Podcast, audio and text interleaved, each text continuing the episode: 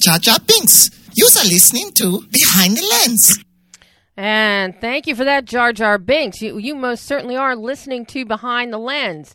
And I'm sure that Jar Jar was in the theater seeing Star Wars The Last Jedi over the weekend, along with probably half the planet, considering the weekend box office is coming in at approximately $450 million, a.k.a. $500 million, with many more dollars to come, I am sure. I am still not giving away spoilers. I have still not posted a review because I want people to have more than just opening weekend with Star Wars to see it. There is a lot to behold with it, and it is truly amazing. So maybe when we come back for the new year, maybe we'll still be talking about Star Wars because, as many of you know, this is Behind the Lens, and this is our final show of 2017, and we're wrapping up our third year.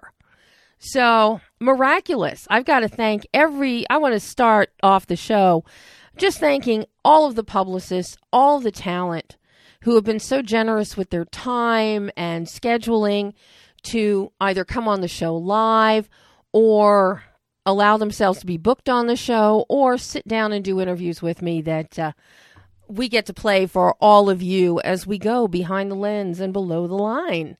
For those of you new to the show today, I'm Debbie Elias, film critic, creator, and host of Behind the Lens. You can find my movie reviews and interviews around the world 24/7 in print and online, including BehindTheLensOnline.net. But you will find me right here every Monday on Adrenaline Radio, 11 a.m. Pacific, 2 p.m. Eastern Time. But don't look for me on Christmas Day and New Year's because big station boss Nick is shutting down the station because he doesn't want to pay overtime to Pam, who is our wonderful sound engineer and has been fabulous all year this year in our third year. Yay for Pam. So it's a fun show that we're going to round out the year with today. Those of our regular listeners, you all know last week we were talking about The Ballad of Lefty Brown and a man very dear to my heart. I've known for had the privilege and pleasure of knowing for many, many years. As we've gone through fruit orchards and cattle drives and horse ranches in Montana. But a lot of incredible films. Bill Pullman is the star of The Ballad of Lefty Brown. This is his film. Co-starring with Bill, none other than Peter Fonda. For those of you that are going to watch the video of the show, or if you're watching Facebook Live right now, is Nick doing a Facebook live stream now on adrenalineradio.com?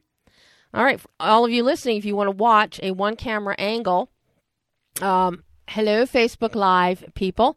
You can go to adrenalineradio.com on Facebook and you can watch the show right now. And you can see the accoutrement laid out in our tablescape, including this fabulous biography on Peter Fonda's dad and Jimmy Stewart called Hank and Jim. All you classic film fans, if you haven't read it, if you haven't gotten the book, please, I urge you to do it. It is amazing. You will love it. Also, something else that we have here, I have to show it. The Muscles from Brussels. Jean-Claude Van Damme is back. He has a new show on Amazon Prime called Jean-Claude Van Johnson. He plays, of course, Jean-Claude Van Damme, also known as Super Spy, Black Ops Guy, Jean-Claude Van Johnson. Co-stars Phylicia Rashad, who is amazing. This is a performance you will never see anywhere else from Phylicia. Fans of her in The Cosby Show and a lot of her dramatic performances that she's done. Let me tell you, Claire Huxtable has left the building. Phylicia swears. She shoots a gun. She even learned how to mimic the motions to start and take off in a helicopter. So it is a fun, fun, fun series. It is on Amazon right now.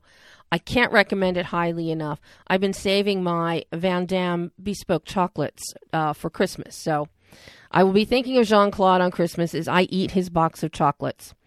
And of course, Star Wars, all of your Star Wars paraphernalia. We have our Praetorian Guard here, and we have our Kylo Ren. Whatever you do when you hit his head and you get new faces.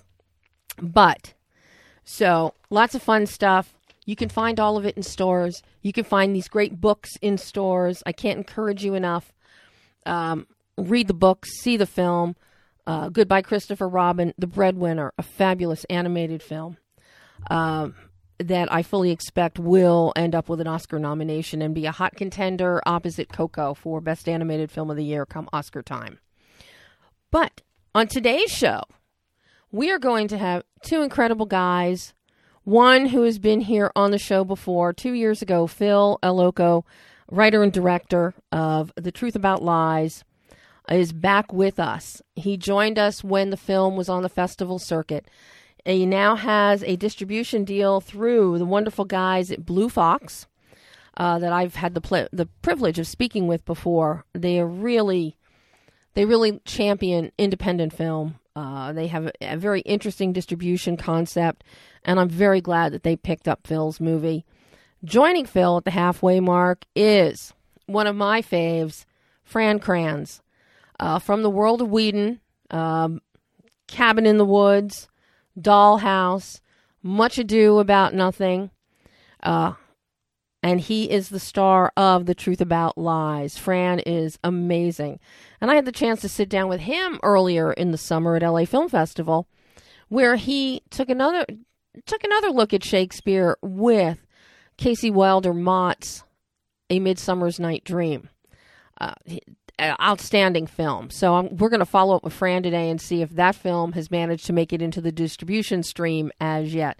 But to have both those guys on at the halfway point, I am thrilled about. But before we get to Phil and to Fran, let's take another look at The Ballad of Lefty Brown. Writer-director Jared Moshe was on the show last week. But I think it's only fair you get to hear a little bit from the star himself and his two cohorts, Tommy Flanagan and Peter Fonda.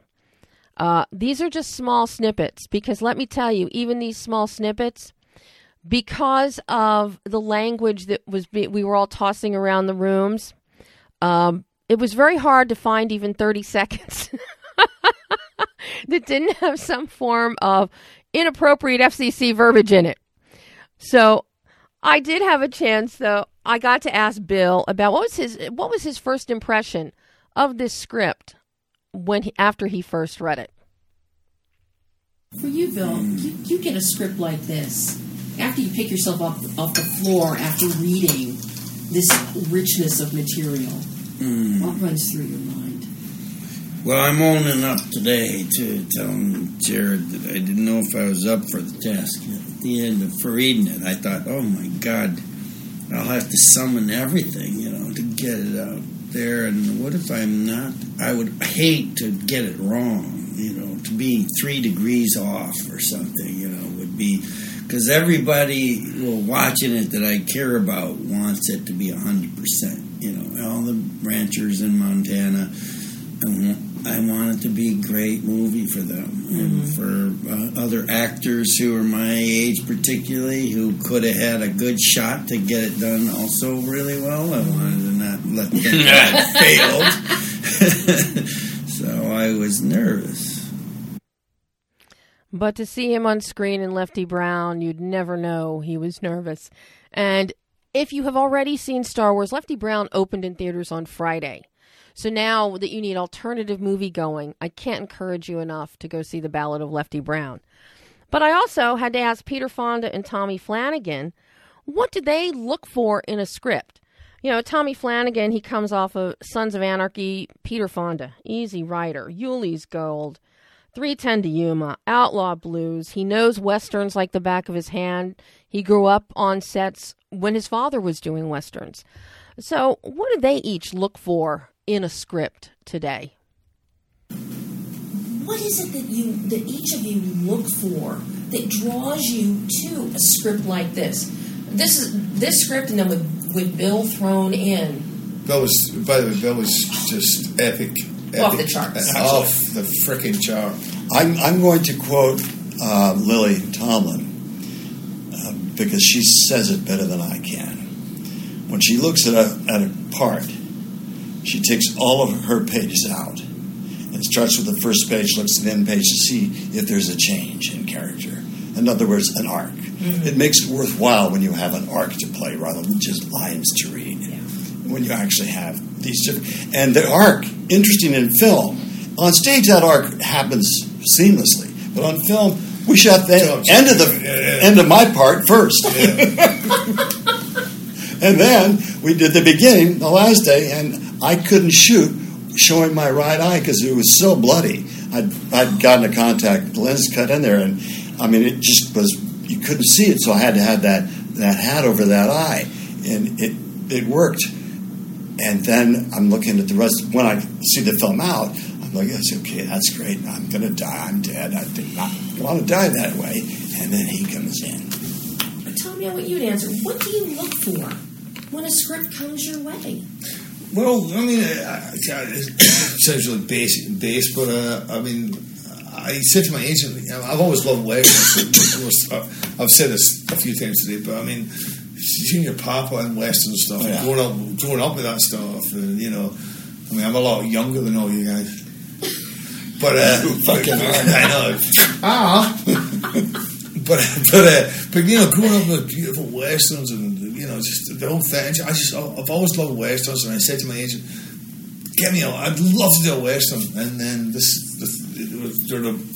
check this one out. I go, oh, wow. And it was the simplicity of it. It wasn't all this. And then fly through the window on fire, like you were saying earlier. Yeah. And then this blows up, and then the stagecoach goes boom, and then this all this. It was just a simple, beautiful tale of love, betrayal, and retribution, and all these things that should be in a western and life, I suppose. But and the brotherhood, like I was saying earlier, the whole brotherhood thing.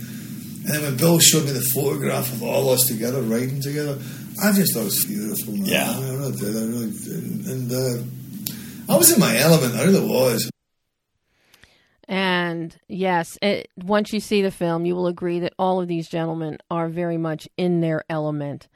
So there's just a few snippets that I was actually, and I want you to know, Pam will be very proud of me. I did have to make 6 cuts in there.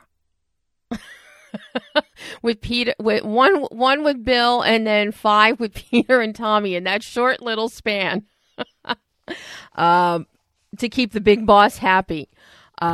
So they are a riot, off screen, on screen. You couldn't ask for a better bunch of guys. But you know, last week we also started talking about The Shape of Water, and Guillermo del Toro's masterpiece. Because that is truly what it is. And since we are hot and heavy in the awards season, as you all know, I sat down with our whole collection of below-the-line people. Costume designer Louis Segura, VFX supervisor Dennis Berardi, Shane Mahan, the co-creature creator and project supervisor, Mike Hill, who you heard his interview on the show last week, the creature designer and sculptor of the amphibian man in The Shape of Water, and then Paul Osterberry, the production designer. The production design is exquisite.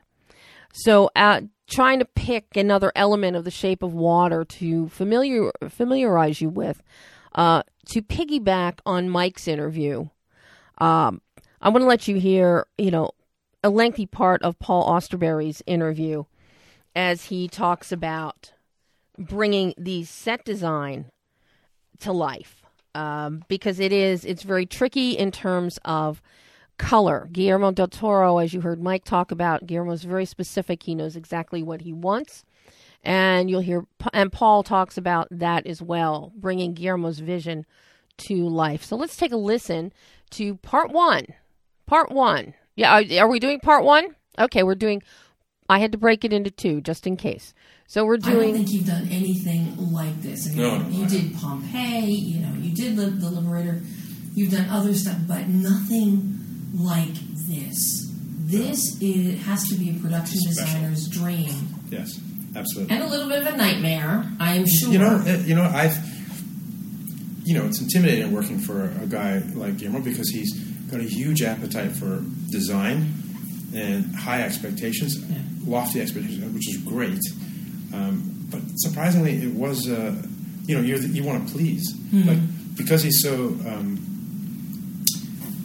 you know, open and excited about it all and throws out ideas he's got so many ideas he brings to the table, it's easier than if you don't have those ideas brought. Like, if you have the full gamut to choose from, it's quite hard to, like, you know, narrow it down. But if he's already narrowed it to here, you can focus it much better. So that's exciting, and the appreciation and sort of taste and quick decision making. Immediately he knows what he wants. Mm-hmm. Like, it's tough when you have to deal with people who don't really know what they want, or maybe they know what they want, but they have a hard time explaining verbally or through pictures or whatever. But Guillermo can draw. He pulls lots of reference, and he's obviously a very eloquent speaker, much better than I am. So he can tell you what he wants, mm-hmm. and then it makes it easier for you to develop it or translate it to your team to help develop it. It's like it was a joy, I have to say. I think it was a really hard shoot. Mm-hmm.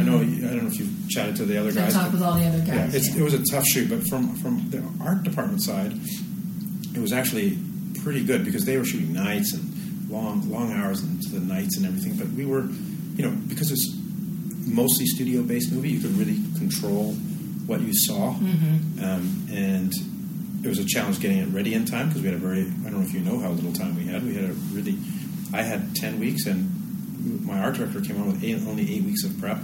And for the amount of detail that you put into this from the standpoint of production design in the art department is amazing. I mean, our first images of seeing Eliza's apartment, it is absolutely gorgeous. The texture within there and all the individual little touches. But then we see Giles' apartment, and you see they're two sides of a coin.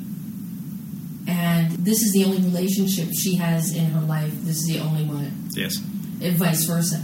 But you start with that glorious picture window that part of it's in hers, part of it's in his, and together they become one. You can just imagine. They become bigger together. The metaphor is beautiful. But then how you go and then distill that and break that down and create these two separate worlds that are still symbiotic. Then you create another world between Eliza and the creature in the lab. Yeah. And it is fabulous. How do you approach? But these three sets in particular, and then the theater itself, are just exquisitely done. How do you approach? You sit down and approach this from a storytelling standpoint. Well, Guillermo, when he was writing the story, had picked a building in Toronto for the exterior of her apartment. Of course he did. It was a place called Massey Hall. It's built in 1894 or 1896, I'm not 100% sure. And it was never a movie house. It was never a theater. It's actually a music hall. It's only for musical performance. There's a stage, but it's music. But what he did like about it was he liked the period. He liked that it was from that time period. And so then when we translate that into the setting for her apartment above a theater, it's that British romantic notion that we see in this film, mm-hmm. Or it allowed us to make that design for that film. And then we wanted to obviously contrast that to the lab. If we stick with her apartment for a minute. So once it was decided that, you know, he loved the staircases, basically, right? He wanted her to come out above the cinema. You see it all in real. You don't have to, like, there was not. It was right in your face. You could see that she comes out. She lives obviously right above a movie theater, and down she comes, and you can see the environment with that chocolate factory burning. I mean, mm-hmm. that idea that Giles is talking about. I don't even love the smell of burnt cocoa. You know, like that. It's such a visual thing. Like, you don't even, like, that's not a visual. It's a. You can't smell it, but it's a descriptive. You know, it's a very descriptive thing. You can imagine what that sort of smells like. And it's a smell that you wouldn't ever think about. And the fact that nobody's even looking at the fire. You know, it's one of these little Guillermo fantasy. You know, one of these, like, these lovely notions that he has. You know, romantic notions. Anyway, because he had decided the outside, we knew what the inside should start with, and the idea was that there was once a grand room above this theater used for, you know, social events or something, when it was a theater way back when. And then at some point in the sort of late 20s, our backstory was it got turned into a talkie theater. It was split in half, or almost in half, truncated to two parts. And one side kind of remained with the old wallpapers and everything from the end of the 19th century. The other side, from the 20s, got a little bit more modified, and the wallpapers in there, the warmer colors we chose, ended up being the designs were from the Deco period, and the moldings from the middle of the middle corridor, the new wall, were from the 20s. So we had the old sort of Victorian kind of moldings, and then the 20s kind of moldings. The idea was that at some point there was film stored in her side. There's little details in there that there are racks that used to house film canisters, but then she shoes on, because she's got this little shoe fetish. She has not much means, but one thing she does love is her shoes. And then the other side, Giles' side, was potentially an office or something at the time from the 20s, and Giles has a ton of stuff. You know, his is that warm mustard gold kind of environment. Hers is that cool aqua kind of colors, and that was important to Cameron, important to the storytelling. And you know, Dan Louston lit that one side, Eliza's side, with this cool blue. You always wanted to feel like you were in a watery world. Mm-hmm. And then the empathetic characters, we kind of made all in this mustard, golds, browns, warm colors. And Dan also, in combination, lit with it's more of a morning sun kind of feel in Hofstadter's apartment, which, you know, you think of him as like kind of the bad guy. He's like the Cold War spy, Russian spy. But in the end, you know, his love for science and empathy comes through. So we made sure that I kept the colors for him in that palette. Zelda's at the very end is a little darker version of all that, but that's also, she's the empathetic character, friend of Eliza, that help again. The three of those helpers, Giles, and they all come from that same color palette. And then when we go to the other world you were talking about, which is the lab, it's, you know, when I first met with Guillermo, he had some sketches done early about what the tank and the environment of the pool might be, but we didn't really have, there was no envelope, or the language of the envelope hadn't been figured out.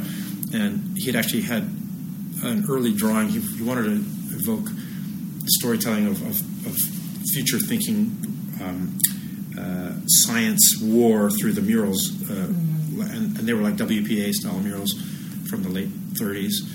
Or Diego Rivera kind of style painterly murals, and Guy Davis had done kind of some early schemes that told that story and told the love of science and war and all that, but it didn't really suit the architecture that we ended up going for. Guillermo and I talked about what we wanted, how to contrast the beautiful romantic side to this with this science lab, and it could have been this cold, white, sterile science lab, like. It's kind of normal as well. But then we ended up wanting to give it much more depth and feeling and grit, but still be a bit oppressive and heavy-handed in a way. And so, you know, we settled on brutalist architecture, which was very prevalent from the 50s, 60s, and 70s as institutional architecture. I mean, I went to architecture school and I studied, my building was a brutalist-style architecture. I saw the beauty in it. But most people thought of it as a big concrete, ugly bunker. But there was a lot of warmth and beauty in it as well. So that's what we settled on for the OCAM lab style. So then that WPA style painterly mural that Guillermo had in his mind didn't, to me, really work. So I brought some examples of ceramic wall murals from Europe, mostly in Europe. You know, the Soviet era had a lot, but the ones I settled on was some from Lisbon that looked pretty interesting. So I took some of the styles from that, and then we translated the same story that was on that painterly style of murals into this sort of ceramic murals. And, you know, Guillermo actually hates that style of mural. He even said so last night. But it suited the architecture that we had decided upon for that aspect of our of the film. So, you know, Strickland, his office, I put it up high. Because his character, he's a nasty character. He looks down upon everyone. He seems like he's above everyone, and so literally I put him above everyone. In that, you know, he's like, he just really is that kind of character. So his office, which we spent a lot of time in, is up top, overlooking you know, the minions down below. However, I wanted some beauty out there and a bit of storytelling, and that's where those murals ended up. They ended up high that we would never see when we were down low, but when we were in his office looking out that angled window, we always had that mural, three-sided mural up top. And then and then that sort of teal green color that you know, in the script it says green is the color of the future. The Cadillac dealership, or salesman I should say, tells that to Strickland while he's looking for that perfect car for the family, that nuclear family. And so that color, Guillermo only wanted to have like that as the main sort of color in this lab. And we painstakingly went through many samples to get a color that he liked. That we shot on location for part of this. We shot the exterior was this brutalist building called the Andrews Building at the University of Toronto that we used for the arrival from the bus. Mm-hmm. And we used it for the underground stuff could have been anywhere, I suppose, but the loading bay and everything where they crashed the car. And we also used it for there was a long hallway that we built in an automat, you know, one of these futuristic things. Even though the automats actually came from earlier, they came from the 1920s in New York, but they were still around in the 1950s, and it was kind of this automated sort of Jetsony kind of idea that your food comes out of these things. So we created one of those in an alcove on this location to help expand our studio sets because we only could build so much, but we wanted to make this facility seem rather big. Digitally, Dennis Berardi and Mr. X extended the hallway, but the rest of it was all practical, so we wanted to exploit this architecture of this location, and that influenced the design of the interior. But we also used this other location called the Hearn. It's a power station, Hearn generating station. It's an abandoned or closed down power generating station built in the 1950s, and they had this tiled locker room. That's another set in our movie. But the tiles were cream color. You know, they were in the wrong palette, and so Guillermo insisted that we get permission to paint them. So we got. I mean, it was the building is basically, you know, it's going to be torn down at some point or transferred. It doesn't really matter that much. There were no lockers or anything in there. We had to bring all those lockers and paint them all in our color scheme. But the scenics had to hand paint for 3 days. They hand painted every tile to match the color. You know, I ended up using that tile as the size that we put in the lab in the set, so it all we have to tie in all these locations together, so we believe that we're in the same place.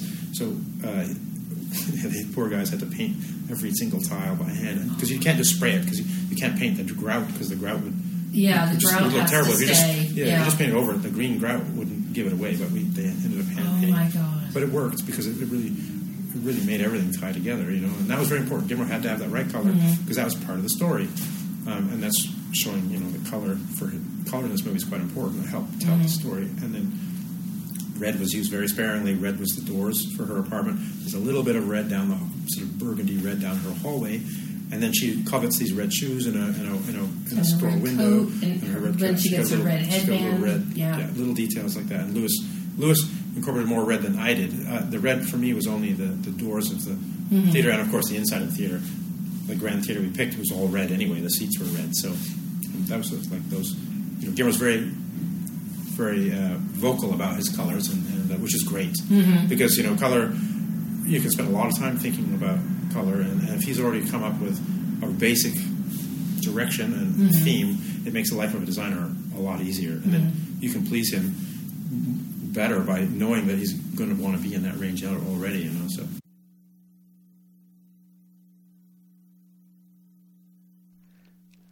There we go.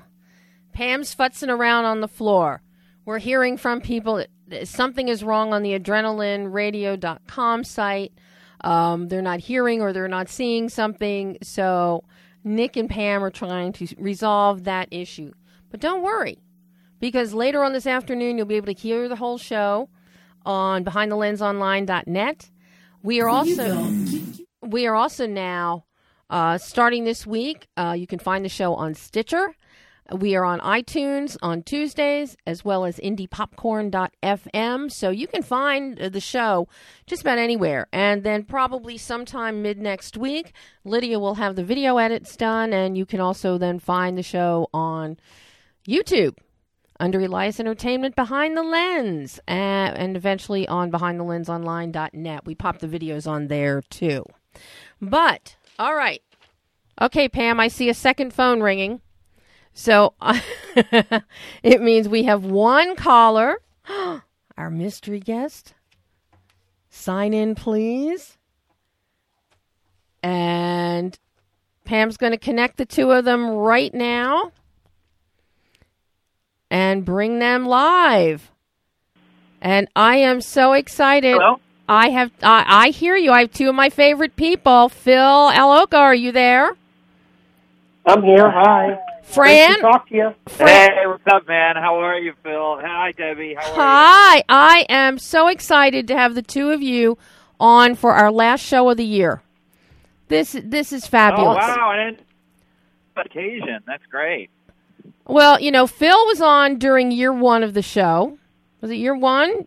Yeah, during year one of the show. You were on in September of 2015, Phil, when... Wow, I can't believe it. Wow. When The Truth About Lies was still on the festival circuit. You were on just before it was going to show at the Hollywood Film Festival.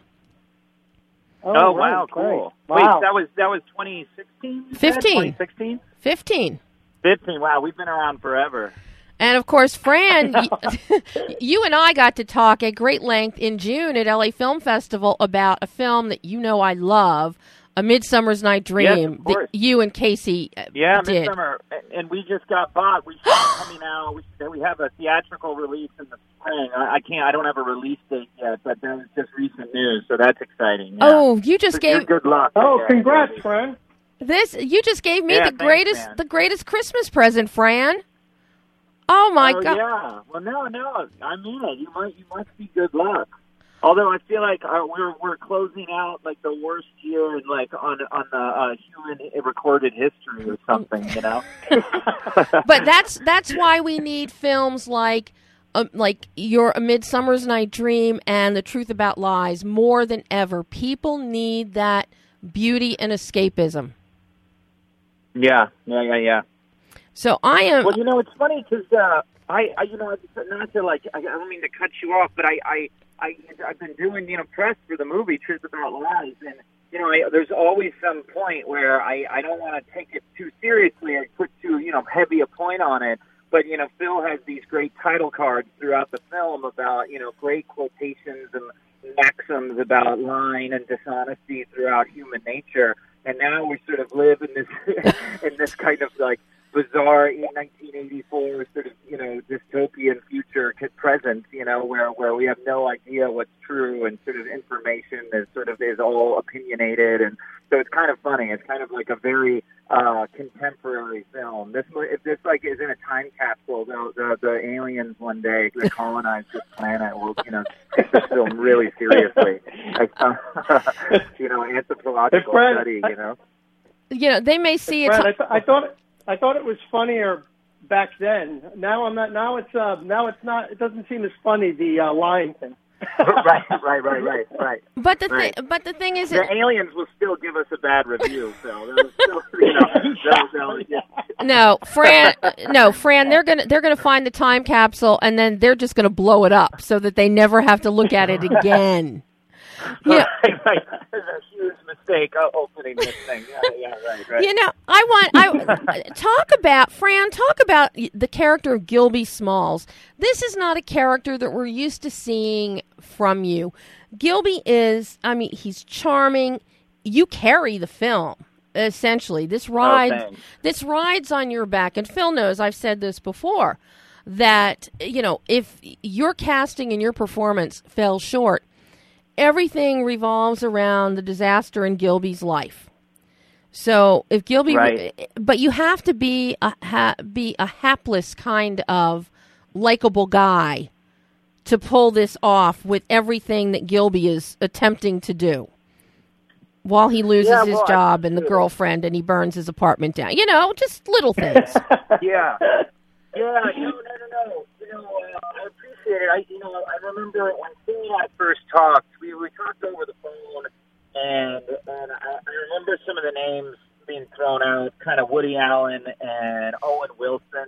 I think, Owen Wilson has this wonderful carefree attitude that makes sort of everything he does charming, even if, you know, for instance, like a Wedding Crashers, if it's immoral or, you know, whatever. He has this, like you said, a good, hapless, kind of carefree quality, like Bottle Rocket is such a great performance. Mm-hmm. But he's so likable, even committing crimes, you know. And so I love that. And then placed with this kind of terrible luck and neurotic nature of a Woody Allen kind of archetype, you know. And we kind of tried to form something there. But then, you know, meeting Phil... once we sort of got to know each other, you know, because everything, it moves fast in the independent film world, as we all know. And once I sort of met Phil, I kind of tried to incorporate some of that into the performance, because so much of Gilby really is Phil, you know, so, and for better or worse. I think that a lot of the stories are from Phil's life.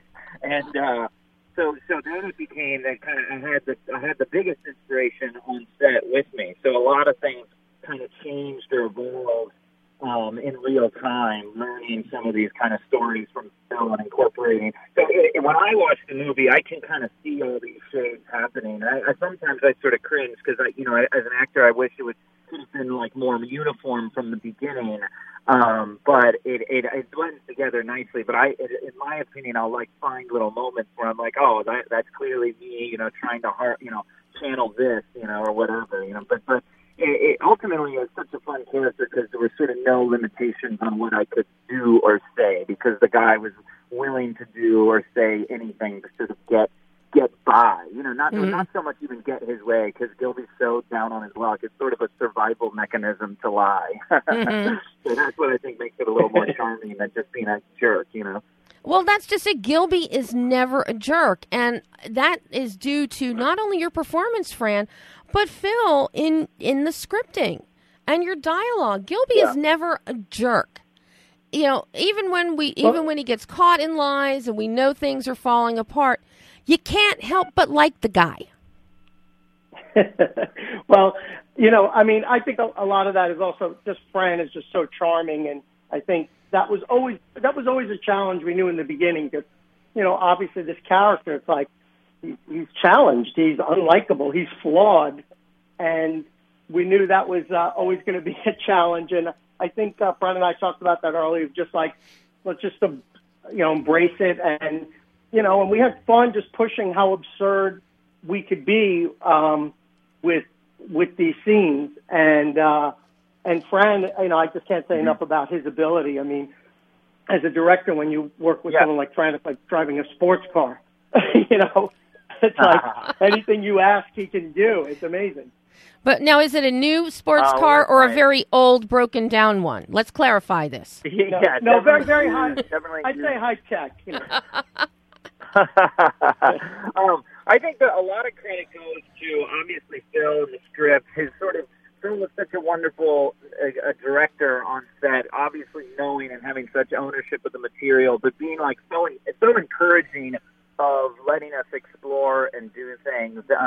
But also, you know, the cast, they you know, we would run into situations on set where we felt, God, is this believable? Like Gilby, when Gilby and Rachel or Odette, Annabelle and I, we go out to dinner after a yoga class, and it's this kind of raw vegan kind of cuisine, and Gilby's totally grossed out, and he eats a whole spoonful of wasabi, and it's this kind of really big moment that we on set all of a sudden felt, how on earth is Rachel not going to notice his discomfort and him, you know, dying from the wasabi, like the burning.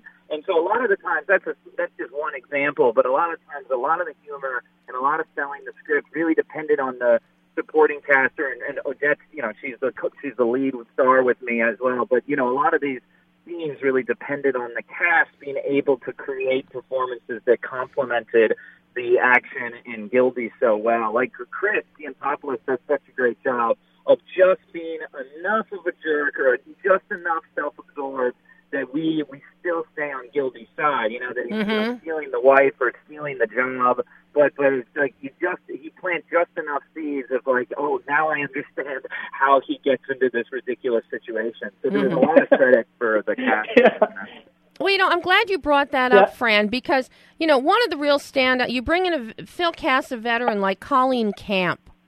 You know, what does that do for somebody like you who already has a ton of experience under his belt, but you bring in a veteran like Colleen, who just... Yeah.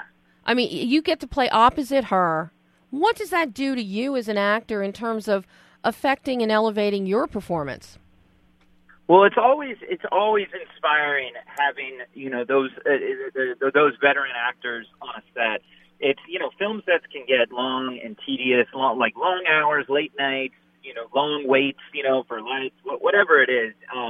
to have someone with that kind of wealth of experience, knowledge, or honestly just funny stories. You know what I mean? So much of a film set kind of ends up being people around, sitting around talking and waiting, you know? And so to have someone, a character and the kind of wonderful person like Colleen Camp, you know, it goes such a long way for morale, let alone her talent and what she brought in the performance, and all of that is so wonderful. The relationship with Gilby and his mom, it gives heart to the story, you know, that mm-hmm. otherwise might be perceived as sort of a superficial romantic comedy. At the end of the day, you do have, even if it's a kind of B storyline, there is a real sort of, there's a story about a son searching for his father, you know, and that mm-hmm.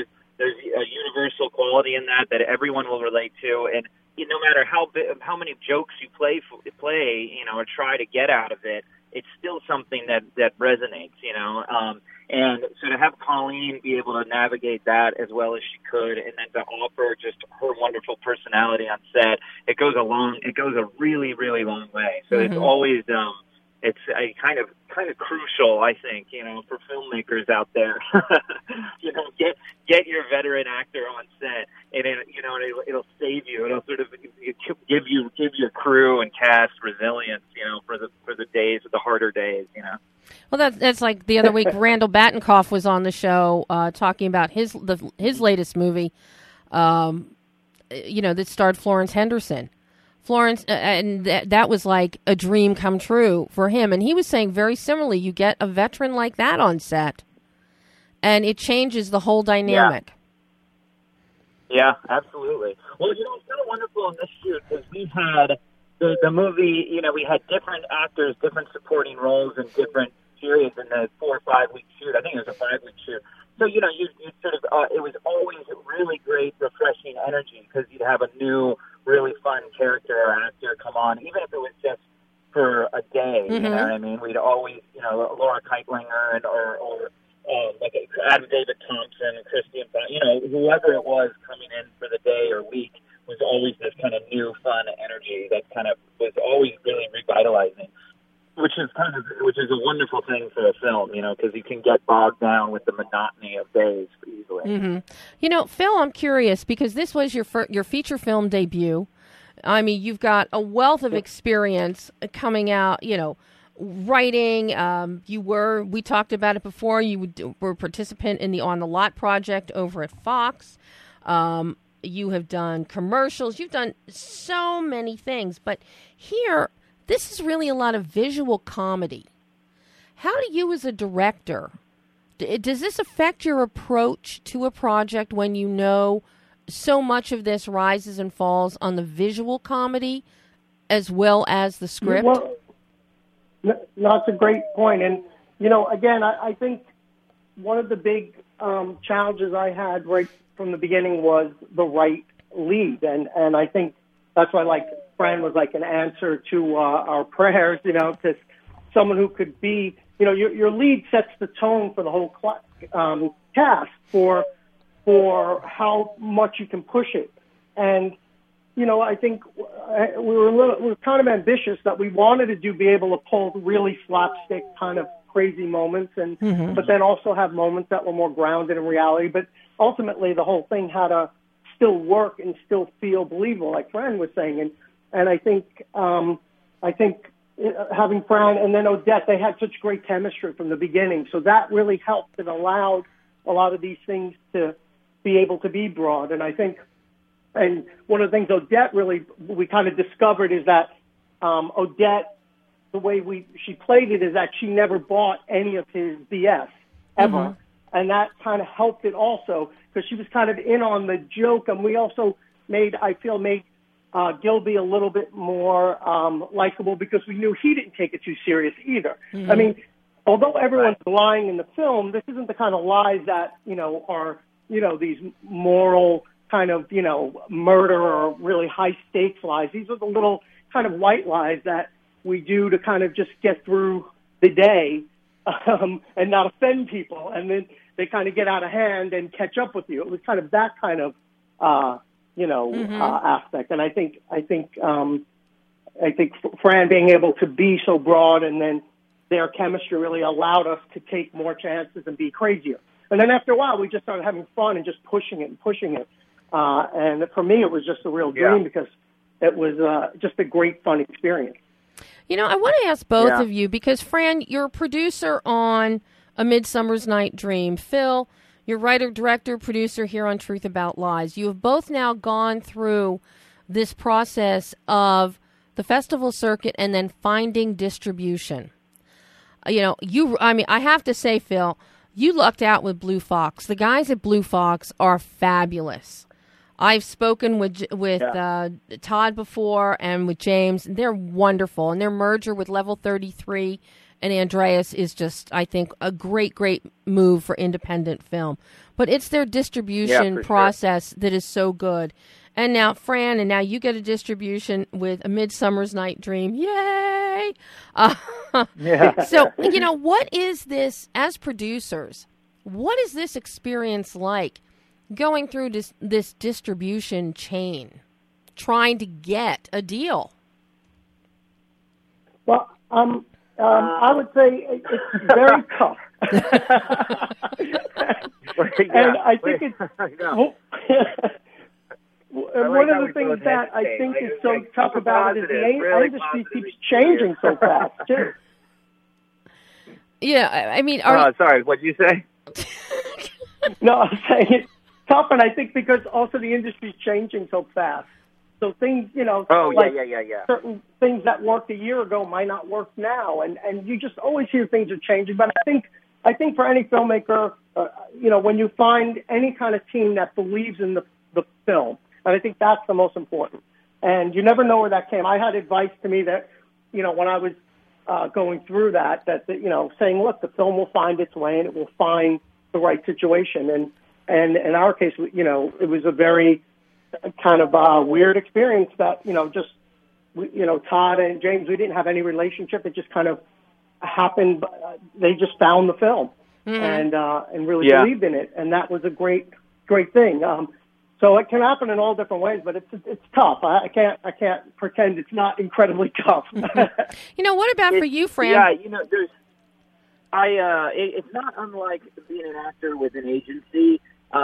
You know, your instinct is, or an actor is going to want to be at CAA and UTA and you're going to want to be at the biggest agencies, right? Mm-hmm. But the reality is the relationship it's about is how much the agent cares, likes you, is passionate about you. Right. You could be at a smaller agency, and if that guy or woman, whoever, is working their ass off, then it makes such a difference that the person at whatever WME is not making the calls and doing the work. It's not going to matter. So a smaller distribution company, they can't guarantee, you know, a theatrical release in so many states, but they're going to make their best effort. Will actually probably go a longer way than someone who sort of you can guarantee whatever 10 states, but won't do anything. You know, it won't put in the legwork to sort of care and show passion about the film. So for a lot of small films, you know, thousands a year or whatever, that's going to be a difference maker, and it's hard to sort of not be tempted into the more household names or something like that. But I as far as Midsummer Night's Dream, I was shocked because I was, you know, I assume Shakespeare has been around and produced for hundreds of years. Everyone knows Shakespeare, but apparently, according to distribution companies, no one likes Shakespeare. And so no one wants to watch Shakespeare, and no one wants to buy Shakespeare. And so, you know, Shakespeare doesn't sell. So a lot of things like that. Like, it is bizarre how it's apparently, like, nothing is worth buying anymore. Well, you know, and I mean, Fran, you know, I mean, I am a huge, huge fan of A Midsummer's Night Dream. Also, I was a huge fan of Much Ado. And I said with both films, if you could get these films into the hands of, you know, high school students, junior high students, they would fall in love with Shakespeare. Anybody, you watch these films and they would fall in love with Shakespeare. And I wish more people would be willing to take that leap, because you see apparently, Julie Taymor, did I want to say A Winter's Tale.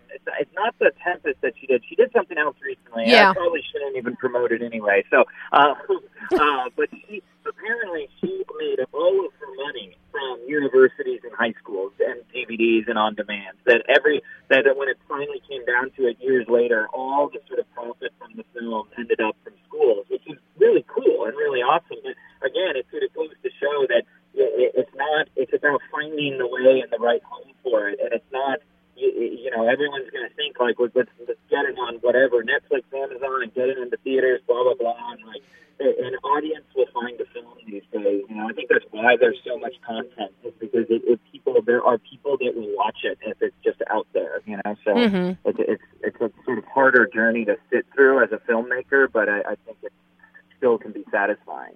Well, and with The Truth About Lies and having Todd and James and the team at Blue Fox behind it, I know you had a theatrical release for a week in October, yes? Yeah, we actually went all the way through to November, and we actually went up to 25 states at one point, which was really cool. So that was nice. That's incredible. That is incredible. Yeah.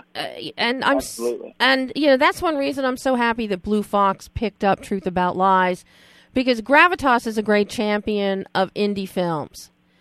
But for most of the Gravitas releases, I don't see they show the film's love. You get your week theatrical, you expand to a few states, but to expand 25 states, that is amazing. That is amazing in this day and age. Gravitas is the Boost Mobile of distribution companies. I'm just kidding. That's a little inside joke for Phil. I don't know. I don't know if you remember that, Phil. Anyway, they're all great. Go ahead, Phil. And it is tough. I mean, the windows are so... so short. They get shorter and shorter. People's attention span we're just bombarded with so many avenues for content.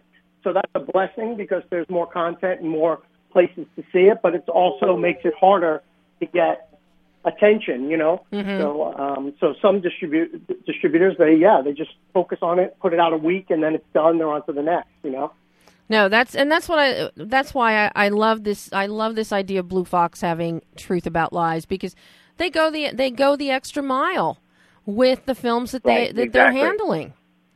And the difference is just fulfilling your obligation and caring about the content, I guess. Mm-hmm. I'm curious how now, Phil. I know you're moving on to another project. You're working on 5 pounds of pressure. Yes. Mm-hmm. And Fran, you go from something, a rom-com that's light, like The Truth About Lies, and you jump just as easily into Shakespeare. What are the next stepping stones for both of you, especially Phil, working on this new project, which I better get to see when you're finished. Just putting it out there. But absolutely. Are you kidding me? I mean, you guys know I'll see everything that you do. So I'm curious, where you're going, because you have a stepping stone like this. You've been patiently riding the Truth About Lies, wave for a couple years. Now it's out there for everyone to see. In the meantime, you're picking up other small. You're gearing up for a film, Fran. You've been picking up other stuff on the side. So how do you juggle and move forward with these stepping stones? With lots of fear and trepidation. Sorry, Phil, you want to go? Two of my favorite words: fear and trepidation. What about you, Fran? That's so good. Because you are as much at ease in a black and white Joss Whedon, Much Ado, as you are in, Cabin in the Woods, as you are in Shakespeare in A Midsummer's Night, or, in a rom-com like Truth About Lies. You seamlessly go from... Well, thanks. Yeah, I mean, I've always, I think just growing up, trying to act in school, one of the fun things about college or high school, whatever, you're doing you're doing plays that are not age appropriate, right? You do a high school play, so there's always the guy playing the old man, you know, things like that. But it sort of builds this foundation of sort of thinking you can do anything, which is nice, and for an actor to have confidence and believe that they are versatile, and it is a really, I think, important thing, you know. And then as you sort of start doing work professionally in film and television as well as theater, you kind of flex different muscles and get different fulfillment out of the different mediums. And so I think, at least for me, I always, you know, look for something different after from the previous job, whether it's something, a comedy or drama, or literally, you know, a play versus television. And I just closed last week a play off Broadway at the Public Theater, which was a real sort of a serious conversational play called Illyria by Richard Nelson, and his work, you know, he's like a sort of American Chekhov. It's extreme naturalism, like real hyper realism, you know. So it's people sitting around a table eating and talking for like 2 hours. So I you know, went fully embraced that and loved doing that, and so now I'm probably very much in the mood for, you know, a really dumb TV show. You know what I mean? Just something really light, really silly, and because, and I think bouncing from one end of the spectrum that way, I think allows me to sort of give the most I can, you know, because it sort of allows the sort of most, that kind of change is inspiring and makes me kind of passionate about a project, you know. Yeah, and for you, what about for you, Phil? Because, you know, for the longest, you're doing commercials, you're doing this, you're doing that, you finally do your feature film, you know, now you're jumping into 5 pounds of pressure. So do you see yourself switching things up? Do you see yourself moving forward with features? What has this stepping stone now led you to? Yeah, I mean, the next film is a drama. So just like Fran, I think, you know, I want to try to do something different that I haven't done before. Because I think part of this, the whole experience of making films is so arduous, and it takes such a long time and so much energy that I think there is also like kind of a thrill-seeking adventure to it for us as filmmakers, you know, because, you know, yes, you do make choices, and you're like, you know, where you're thinking career and thinking finances at point, but other big part of it too, because it's just such a big part of your life that it has to be something that excites you. So, so I'm doing this drama, and you know, and I still have interest in also pursuing other comedies as well. But you know, you want to do something different each time, you know. Now, have you started shooting? Growing. Have you started shooting 5 pounds of pressure yet, or where are you at in that? No, we're just starting the casting process. Hear that, Fran? Hear that? Yeah. Oh, yeah. No, they already passed, so they already, you know, I submitted my stuff. It was a hard pass. Yeah. Oh my God. So that is. That's. I would love to work with Flanagan. He's like, you know, he's a dream. He's like, you know, the director he always made my job so much easier because he was just so great, you know.